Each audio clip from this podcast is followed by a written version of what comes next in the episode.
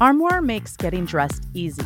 With a clothing rental membership from Armoire, build the perfect wardrobe with brands that are high quality, unique, and recommended just for you. All you have to do is take a five minute style quiz and select items from your dynamic, personalized closet. The styles show up at your door in as little as two days. Then, when you're ready for new clothes, just swap them out for more new to you styles. Like many of you, my personal style has evolved over the years. But if I want to try something new, sometimes it's hard to know what pieces will work for me. Rather than going to the mall for hours and spending too much money on pieces I might not like, Armoire allows me to rent high quality designer clothing for any occasion. I can try styles I never considered before without worrying about the store's return policy. Of course, all of this sounds great, but what's even better is that it's a woman founded business. You benefit from finding the perfect outfits, all while supporting a business that was built by women just like us. Right now, our listeners can give Armoire a try and get up to 50% off of their first month. That's up to $125 off. Just visit armoire.style slash murder in the rain. That's A-R-M-O-I-R-E dot style slash murder in the rain, one word, to get up to 50% off your first month and never worry about what to wear again. Try Armoire today.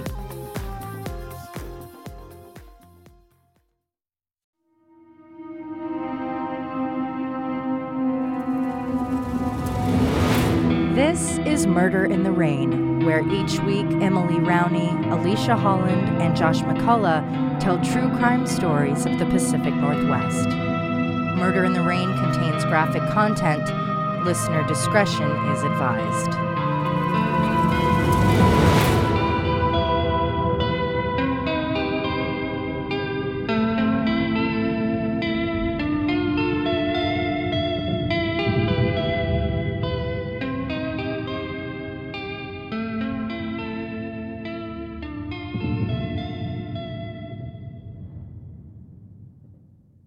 Order were a gang of white supremacists turned domestic terrorists.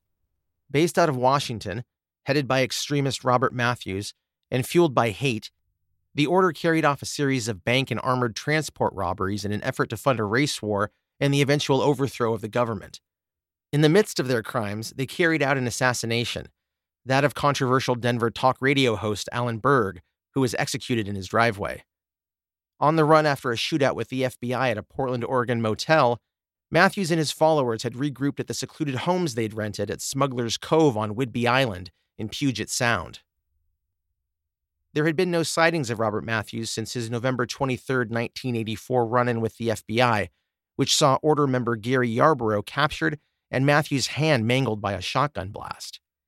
Mathews managed to slip away from enclosing federal agents, hitchhike to his safe houses on Mount Hood, and hook back up with his followers. On December 3, 1984, the FBI office in Seattle received an anonymous call informing them that the order was holed up on Whidbey Island.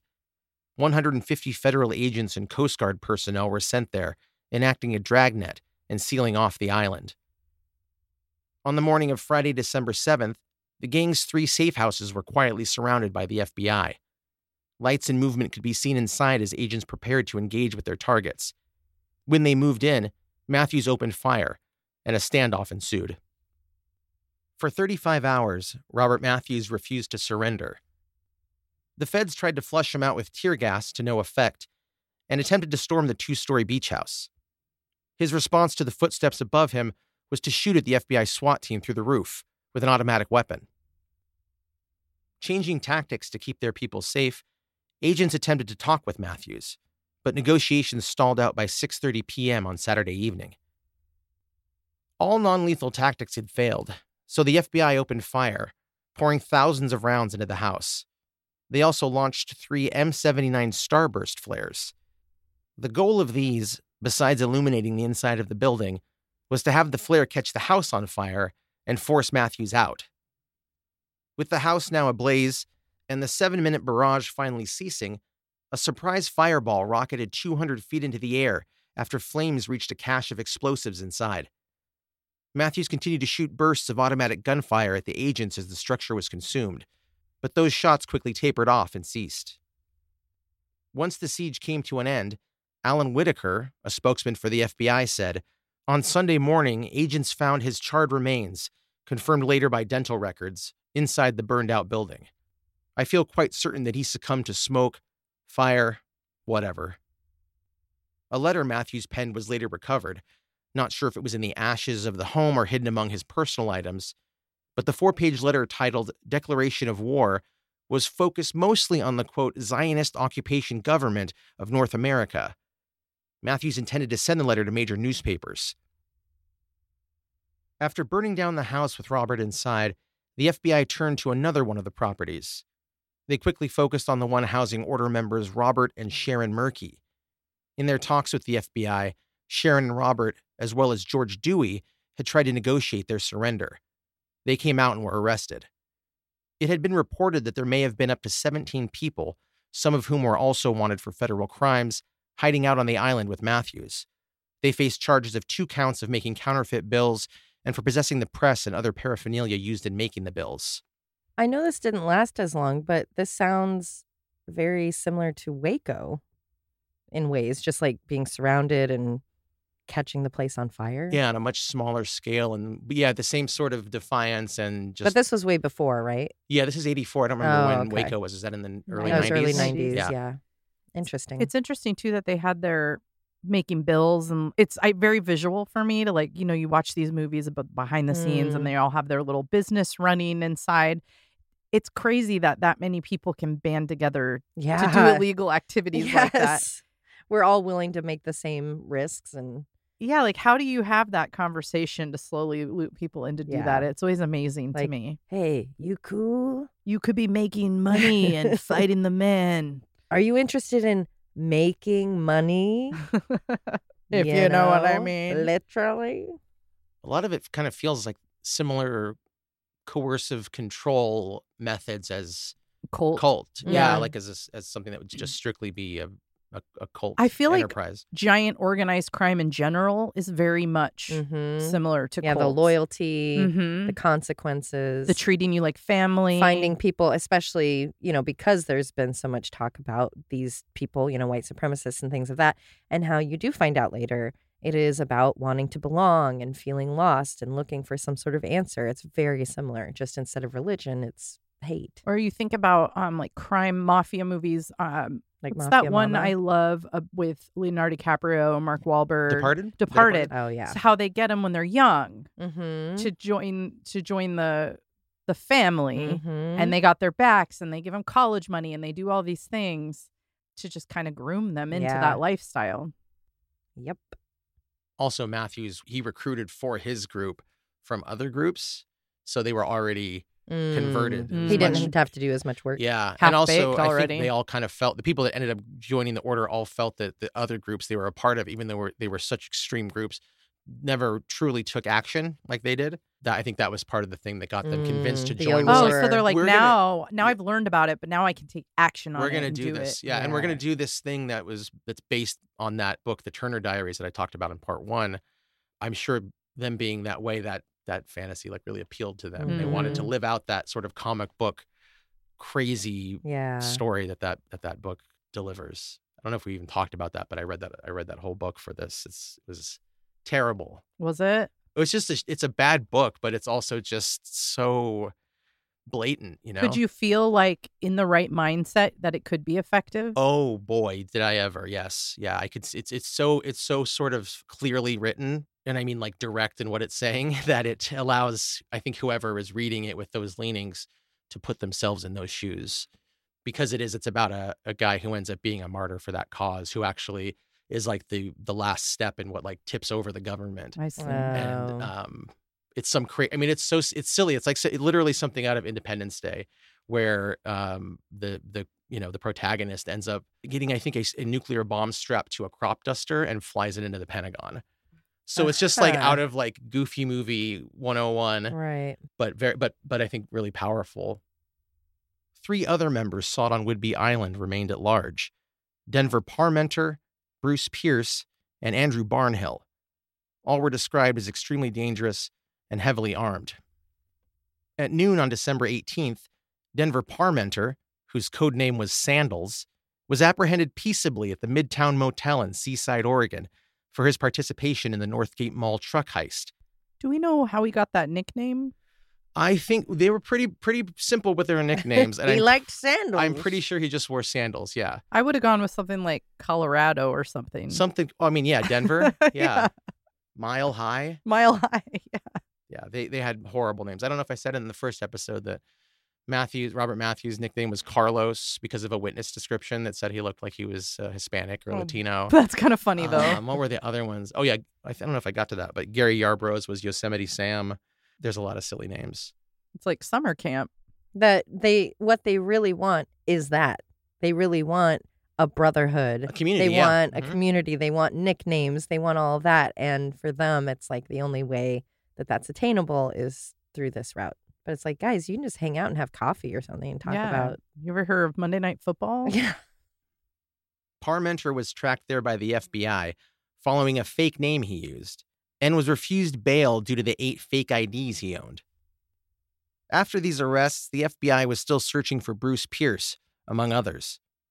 A report published by the Bureau detailed Pierce's recent evasion of authorities in New Mexico, and then a slew of arrests.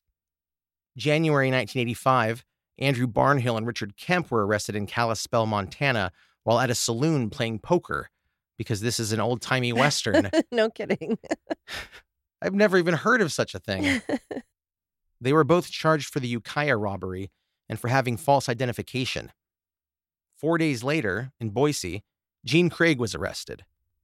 A week later, Suzanne and Eric Tornatsky were snatched up. All three were charged with possessing money from the Ukiah robbery. On February 15th, Gary Yarbrough pleaded guilty to 11 weapons charges, including possession of the Alan Berg murder weapon, the MAC 10. On the 21st, he was convicted on charges related to the assault of FBI agents and sent off to serve his time at a California prison. Days later, Bruce Pierce was seen retrieving a stored vehicle with his brother Greg at White Elephant Storage in Belen, New Mexico. The 1980 Oldsmobile Cutlass was used by order members to flee Denver after shooting Alan Berg to death, and the title was in the name of an alias used by order member Jean Craig, the wife of Gary Yarbrough. The vehicle had been under FBI surveillance for some time, and the manager of the storage yard phoned the feds as soon as the men retrieved it. When agents arrived 30 minutes later, Greg Pierce was found walking north on the highway and was swiftly arrested. Bruce Pierce, though, had somehow slipped away. Greg Pierce was held as an accessory after the fact in the Ukiah cash truck robbery. Order associate Randall Rader was arrested on March 1st. He was caught using robbery money to open a mountain gear store in Ione, Washington. He was paid with robbery money to train members of the order how to handle their automatic weapons, to teach them survival techniques and field maneuvers. He also sold them the MAC 10 45 caliber machine pistol that had been used for the murder. Bruce Pierce, who had slipped away from agents at the car storage, made his way east, getting arrested a month later by the FBI. He'd been caught in Rossville, Georgia on March 26th without a shot fired. March 29, 1985, David Lane was arrested at a shopping center parking lot in Winston-Salem, North Carolina, on federal counterfeiting charges. His capture was sudden. Witnesses said a beige van halted near Lane's truck. As it stopped, five agents piled out carrying rifles and shotguns. Lane was pulled from the vehicle and slammed against the truck. One agent held a shotgun to his head. A knife and a 45 pistol were found under David's driver's seat. Lane was transferred to custody in Boise to face charges for the Ukiah truck robbery. Quote, Robert Mathews' death had destroyed an essential link to Berg's murder. Mathews had spoken widely about the murder, but for the others, there were no witnesses, no confessions, and no real evidence. Fearing the lack of evidence, prosecutors opted to try the men under the Racketeer Influenced and Corrupt Organization Statute, RICO, which was intended to prosecute organized crime. 23 members of the order were indicted by a federal grand jury on April 15, 1985. topical Yes, everything old is new again. yeah been learning a lot about rico charges And I was going to say, oh, that's familiar. Rico. On April 16, 1985, the headline on the front page of the St. Louis Dispatch read, Trooper is slain. Neo Nazi is sought. The night before, Trooper Jimmy Linegar of the Missouri Highway Patrol and a fellow trooper stopped a van at a checkpoint just outside Branson. Something happened during the stop and the driver opened fire on the men. wounding 35 year old trooper Alan Hines with shots to the neck, upper arm, and hip. He would survive. Trooper Linegar was shot four times in his right side. He died about an hour later at the hospital. He was 31 years old and left behind his wife and two children, a five and three year old. Parsing the information from the incident, the FBI cross referenced the name found on the license of the shooter. It was 22 year old David Tate. He was one of the 23 people charged in the racketeering and weapons charges faced by the members of the order. He was one of the six remaining members who were still at large. It was when Trooper Linegar got on the radio to run Tate's information that things took a turn. The call was returned with news. David Tate was wanted in another state for weapons possession charges. As Linegar started to return to the van, Tate hopped out of the driver's side with an automatic weapon and opened fire. After shooting Linegar, David went toward the back of the van, where he found Trooper Hines. He opened fire again, but Hines was able to leap under the van, from where he returned fire. David Tate took off into the woods from the shoulder of the highway, automatic rifle in hand. By that evening, more than 75 officers were scouring the area. The search wasn't easy. The area was rugged, bushy, mountainous, and wild. And they were on the border with Arkansas. David Tate could be anywhere. All available officers were called in for support. Roadblocks, helicopters, search dogs, and checkpoints were utilized. Six days later, Tate was captured about six miles northeast of Branson in Forsyth, Missouri. It was reported he had been located hiding under a bush. Dogs tracking him helped narrow down the search area, and once spotted, he came out unarmed. He was arrested without incident and charged with first degree murder. During his trial, David actually took the stand in his own defense. He said, I feel terrible about it. I cried about it. The it being the shooting of the troopers. At 22, Tate was found guilty and given a life sentence, but was spared the death penalty.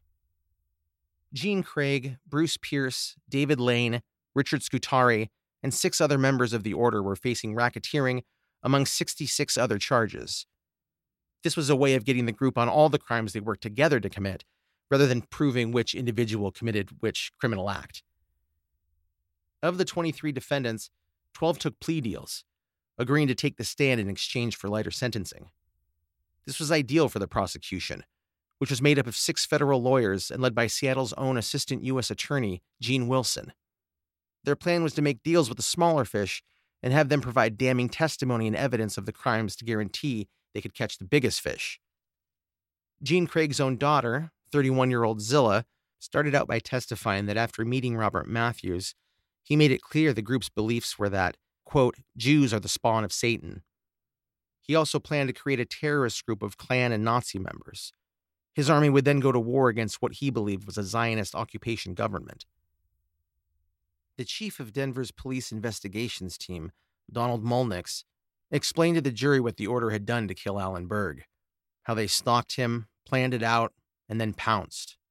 He believed Lane had been driving, Pierce had been the shooter, and Mathews and Scutari had been the lookouts. Most important to the government's case was the testimony of those close to the crimes as well as the word of those who perpetrated them. The best evidence against the defendants would be detailed from inside the order. Denver Parmenter was first. He took a guilty plea and a 20 year medium security prison term for his testimony. He was monotone and emotionless as he spilled the order's secrets and ran down the group's targets on their assassination list. The most prominent on the list were heads of television networks Henry Kissinger, David Rockefeller, Morris Dees, a founder of the Southern Poverty Law Center, federal district judge William Wayne Justice, and the famous TV producer and creator Norman Lear. Parmenter said the gang's plan, if the group was split up or destroyed, was to immediately kill those on the list. He also denounced Aryan nations in his statements, calling their tenets a false doctrine, and said on the record he was at peace with himself for the first time in his life. Kind of an interesting self destruct button there that oh if something happens and we get split up you guys have to go start killing these big names. You know what i mean? It's like not the plan in that moment. So it kind of sets the other guys up like uh-oh so and so got caught. You better go take care of norman lear. As though robert matthews would was not okay being the only one to die for this because mm, mm-hmm. he wanted them to go as well. Yeah.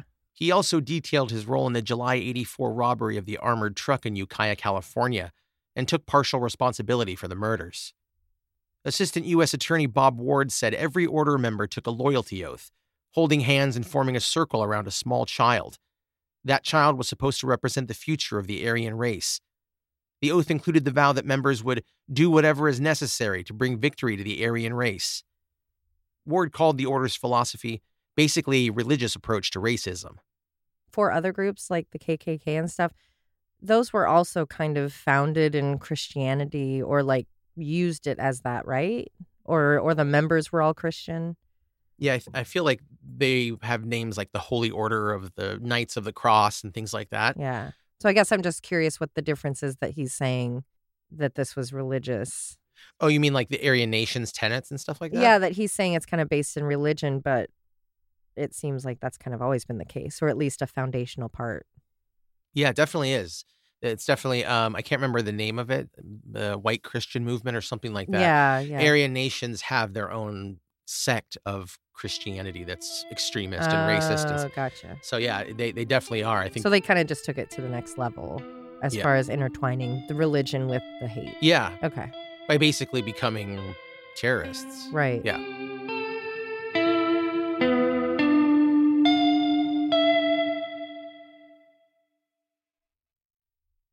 Ward also said the order was found to have visited graveyards to steal the names of the dead for fake IDs.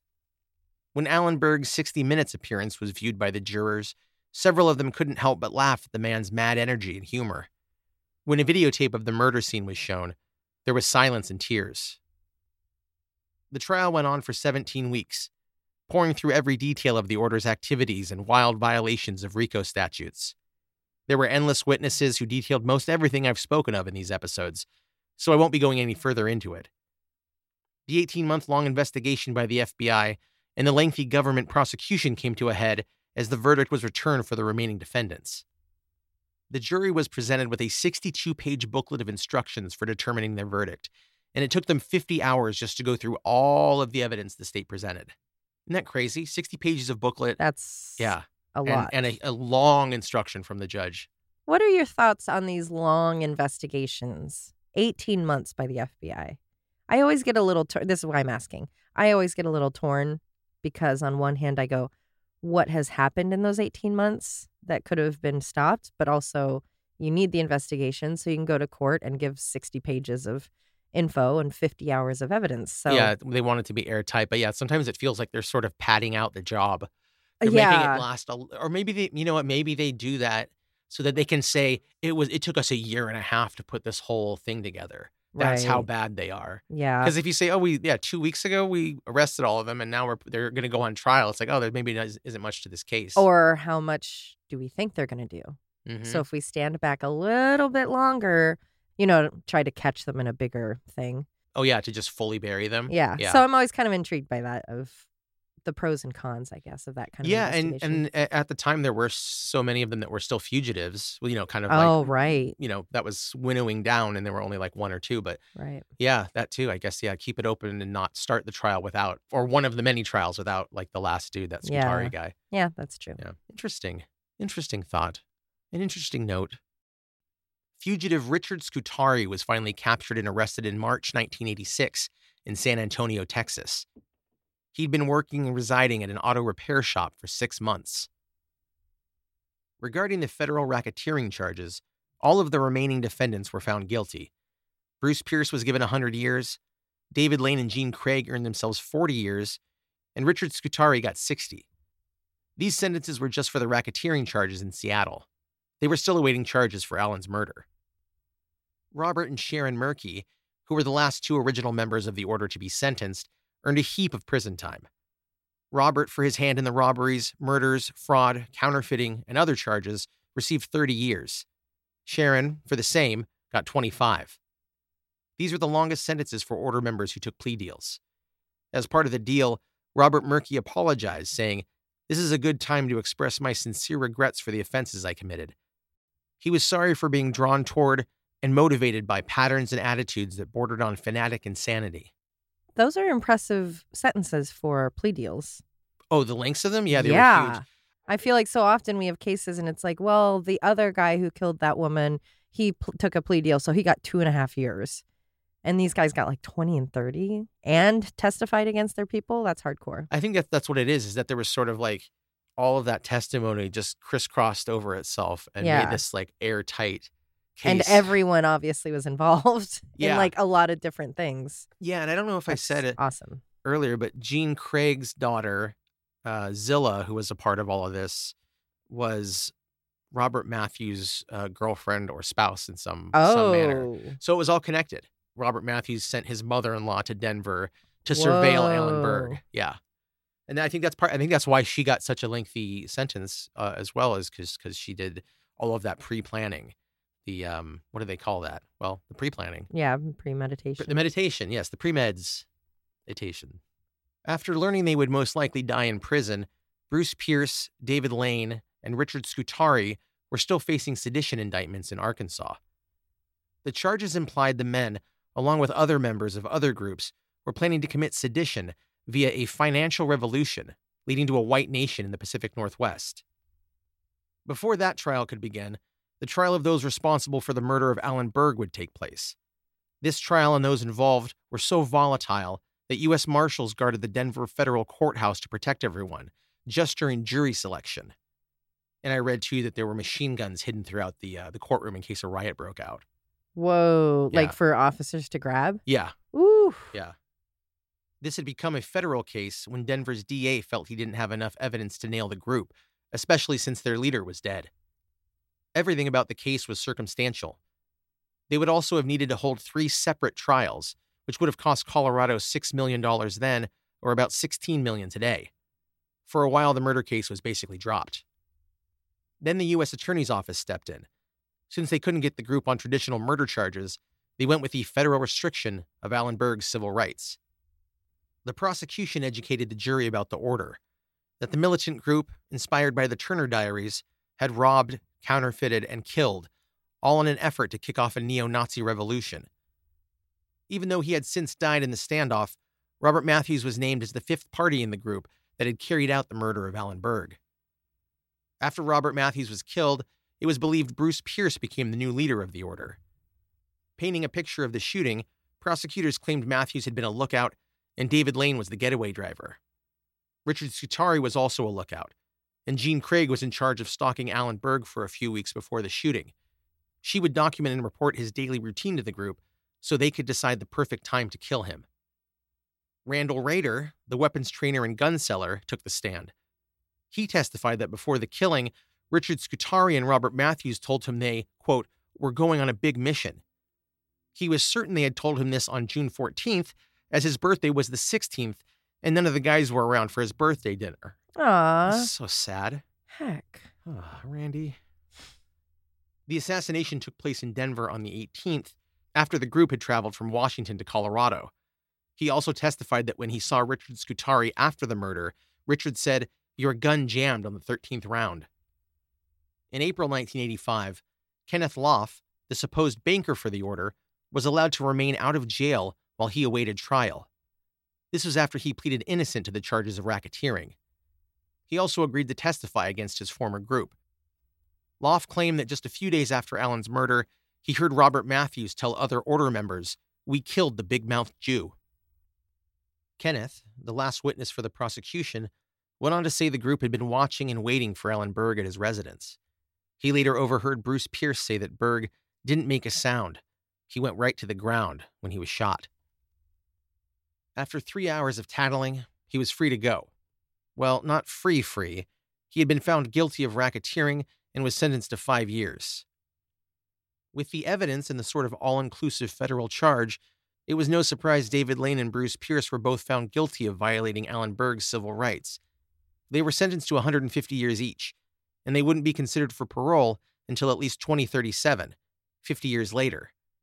This put Pierce at 252 years behind bars Ooh. and Lane at 190. Fun fact both could have been eligible for parole at just 10 years if they had been given life sentences. Since it was a sentence of 150 years, they wouldn't be. Good on that judge. Yeah, uh, this is U.S. District Judge Richard Matsch said he gave such large sentences so they couldn't be accidentally released early. Given a terminal sentence, David Lane smirked, and Bruce Pierce stood up and told the judge, I advise you and your court to enjoy your position as long as you can, because it will be short lived. The threat amounted to nothing. As if that judge isn't threatened daily. Yeah. Like, okay, guy. Amazingly, Jean Craig and Richard Scutari were both acquitted of those federal charges. Whoa. I don't know how. And I don't know if I said in the in the first episode that the list of all the assassination targets that they had, well, they chose Alan Berg because one, he was close, uh, and two, he was most accessible. I mean, you're not Oh, gonna, you right. can't you can't assassinate Henry Kissinger easily. Right, right. Yeah, that makes sense. He's So- kind of a local celebrity level. Norman Lear is going to be on a studio lot. Yeah. There's- yeah, no. And he was and Alan Berg was in the phone book. Yeah, there you go. The trial for sedition came and went with a verdict delivered on April 7th, 1988. Initially deadlocked on two counts, the jury returned its verdict in its fourth day of deliberations, acquitting all 13 defendants on the charges of seditious conspiracy. So they couldn't prove that they were trying to, in fact, overthrow the government. Yeah, because that's specifically to overthrow the government is sedition. Yeah, Wow. which we've heard a lot about.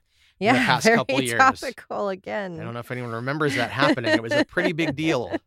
Weird day. David Lane, Bruce Pierce, and Gary Yarbrough died in prison. Lane in 2007, Pierce in 2010, and Yarbrough in 2018. You know, we talk so often about rehabilitation for murderers or rapists or, you know, that really direct violent crime. I don't know what the answer is for these guys because, yes, you were breaking the law, so therefore you go to prison. Is that the answer for these kind of people, though? You know, is it helpful to put the same 20 white supremacists that already had a gang into a system that is already full of gangs that are very racially motivated and segregated and all of that? Is that not going to make it worse? It's like, oh, these guys are all working together and have the same ideology. Let's put them all in the same enclosed space in a very different way than other people we talk about. You know, you have like a murderer or a rapist, and it's okay, how do we get it to where they're functioning in a safe way, like just them? How do we kind of break that cycle? Is very different than a collection of people and their ideologies. And I don't know what the answer is. Yeah, because they're not just- Obviously, look around. Thank you for talking about this. It's You're important welcome. to talk about and to know about. We had a siege. oh yeah, I had I had no I mean, idea. I was only a couple years old, but to have never heard of it. It was a yeah lengthy case, and there's just so many ins and outs of everything, and there's there's tons more. And there's a book I didn't read called Inside the Silent Brotherhood. I think Mm. that's supposed to be excellent, and uh, a review I read of it said there were some really interesting anecdotes inside of it. Oh yeah, what was Um, the one you said you saw? You're like, this is why I couldn't read the book. Oh, yeah, 'cause because I would done- put every detail oh, in were it. they? Oh, there was one where one of the recruits at the one of the paramilitary training camps they had. Uh, one of them was uh, ate raw dog meat, which I don't Oh, know the God. circumstances of, but yuck. And then the second one was that at some point there was uh, uh, one, an incident where the FBI was surveilling the order at a motel, and the order were surveilling the FBI at the motel. They're like across from each other. So That's a really fun visual, binocular to Yeah. binocular. What blows my mind is that they were doing all this just through motorcycle books or magazines. Yeah, and they were able to create this massive structure of people. And nowadays you have it in your pocket and it's just reaching you. And the more you look at something like that, if you're like, well, I am a little curious why they hate those people, or sometimes I feel those things. yeah, you could form a group like that over the weekend. Yeah. And it's just, it's crazy how many people are, how many people feel comfortable saying that stuff out loud now. Like, oh, I'm part of this. not just not just saying it but putting like a, di- a digital stamp on it yeah. to say like for all time i said that on this day at this time hmm yeah It's scary. i don't like social media it's it does scare me what are we supposed to do with it Yeah. Just so much. Merry Christmas. But Southern Poverty Law Center, they are great. My grandpa actually used to do training for them. really Uh, Yeah, way back in the day, he worked with them uh, because he was a ranger in California or something. And then he became a sheriff Uh, somewhere. i'm sorry a park ranger Yeah, he was a park ranger. Well, talk to the, you know, it's the holiday season. You're going to be seeing family that you maybe share different beliefs with. Talk to them about this stuff. That's the biggest thing is having those uncomfortable conversations because silence equals violence. If we're not speaking up, if we're not shutting down those things we hear, then they continue. So, no better time than the holidays to say, well, you know what, Uncle Johnny? Actually, we shouldn't say that because here's why. And here's how it's rooted in white supremacy. Yay. It'll make for a great time. Yeah, you can you can uh, discuss it over a wishbone, Yeah. and whoever gets the bigger portion, their ideology is correct, you know, that makes as much sense as anything else. and it'll settle it forever. Happy holidays. Happy holidays.